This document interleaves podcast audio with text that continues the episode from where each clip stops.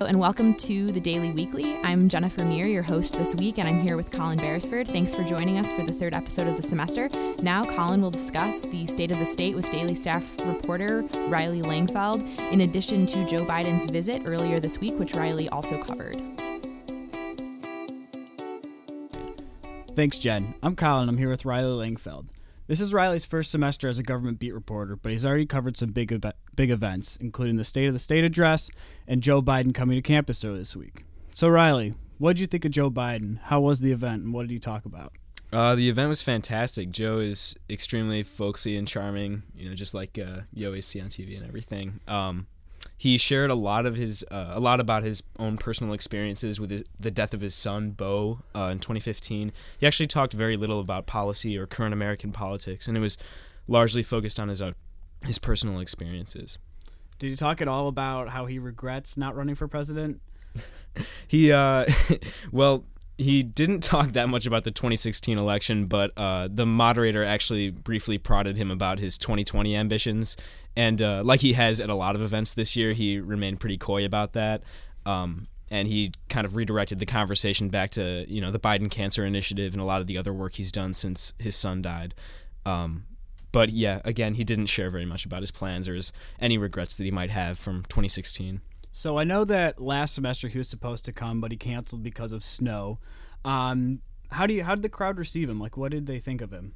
Um, well, they gave him a pretty uh, pretty pretty good welcome, I'd say. Uh, Jim Harbaugh came out and introduced him right before he came out. Um, gave him a loud welcome, and uh, everybody was pretty responsive to everything that he was saying. He uh, he's pretty popular around here, and that showed in the crowd. Mm-hmm, definitely. So no talk about Trump or anything like that. No, actually, I, I was pretty surprised. He, uh, you know, even at the very beginning, he made uh, a brief comment about how we need, uh, you know, respectable leaders and everything like that, and. Uh, people, people were cheering. You know, they, you know, they clearly thought that he was talking about Trump, but he, uh, he kind of assuaged those those feelings and uh, you know emphasized that he was talking about politics in general, and that was kind of the tone for the entire event. He uh, stayed away very pointedly from any kind of talk about Trump or current politics. Mm-hmm.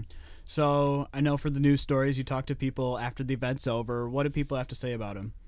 Uh, well, I talked to a few people afterward. Uh, I, I talked to a few students actually, and they uh, they all seemed or they all said that they were very inspired by what he was talking about, and uh, they a couple of them said that he was a personal role model for them, uh, particularly for his resilience uh, in the face of a lot of tragedy. He's led a very uh, a, a long and very tragic at times life. He uh, right after he was first elected to the Senate uh, back in the 70s, his uh, wife and his infant daughter uh, died in a car crash. This was actually just weeks after he was elected, and uh, he had to deal with that loss for a long time. And then uh, just a few years ago, his son Beau died of cancer. So he again he talked largely about those experiences and his experiences dealing with loss and helping others deal with loss. And I think that the audience in general, and especially students, were uh, particularly inspired by his optimism, and that's a, a very a very clear trait when you see Joe Biden talk.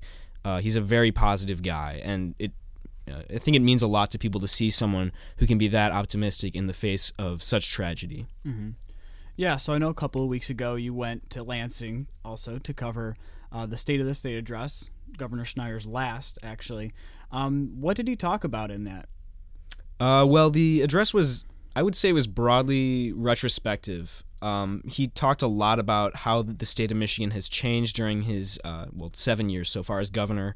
Mm-hmm. Um, he reflected a lot, especially on uh, economic change. As when he was taking office in uh, 2010, we were kind of at the uh, apex of the recession, and Michigan was doing uh, pretty poorly economically. And he emphasized a lot of the uh, economic programs that he and uh, legislators in Lansing have put into place over the last seven years, and uh, talked a lot about how uh, more people are coming into Michigan now. There's a lot. Uh, there are new jobs.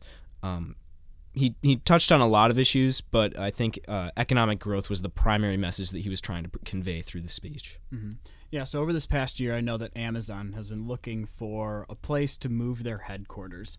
Um, and recently they came out and said that Detroit wouldn't be an option because Detroit doesn't have the talent they're looking for. Did he address that at all in the State of the State address? Uh, any talk about Detroit or Amazon was conspicuously absent from that speech. Um, I would say, you know, he probably he had very little time to, to prepare to talk about something like that, as that announcement was only uh, like two or three days before uh, the state of the state. Um, and I think that in general, he he was making a very clear effort to keep uh, talk positive through the entire speech. He didn't dwell a lot on any kind of uh, shortcomings that were present throughout his uh, administration. He only uh, he only touched very briefly upon uh, the F- Flint water crisis. I believe at one point he said that changes in the state recycling program over the last few years were one of the biggest failures of his administration. And I would imagine that uh, a lot of Michiganders would disagree with that statement. yeah, I think they might. Um, so this was your first big event as a government beat reporter. What did you think of it? How was how did it go for you? I uh, I really enjoyed it actually. I'd never been to Lansing or or any kind of state capital or anything like that, and it was uh, it was really impressive. Just you know my surroundings in general being there, um, the buildings and the you know the massive committee rooms that we were sitting in, and all the journalists and representatives and uh, bureaucrats. It was it was a bit overwhelming at first, honestly, but it was uh, it was a fantastic experience, and I'm it got me really excited to report on it. Mm-hmm. Yeah, it sounded like an incredible experience, and we'll see what comes out of the next year. But thank you so much for coming on the show. Pleasure to be here.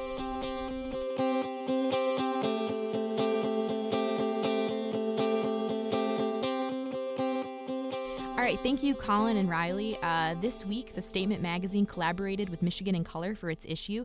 The issue features one piece entitled Dear Future Michigan in Color Editors, which was initially published in 2014 by MiC's founding editors. The other pieces uh, feature the incredible work and accomplishments of former editors, as well as their advice for the future cohort of editors.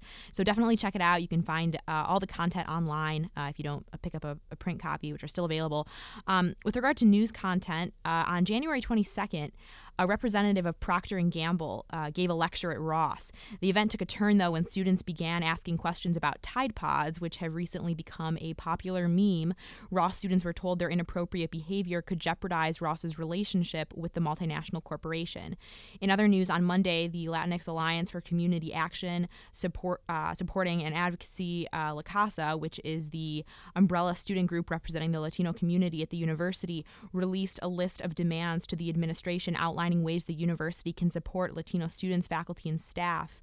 Uh, finally, on Tuesday, Students Allied for Freedom and Equality held a teach in uh, to discuss the alt right's affinity for U.S. support of Israel and criticism of the Israeli government. Jewish students, in response, took part in a counter event to discuss if equating Zionism with Nazism is a modern version of anti Semitism. So that's all for this week. Thanks for tuning in. Make sure to tune in next week. And special thanks to Ryan Cox and Avery Friedman for producing this podcast.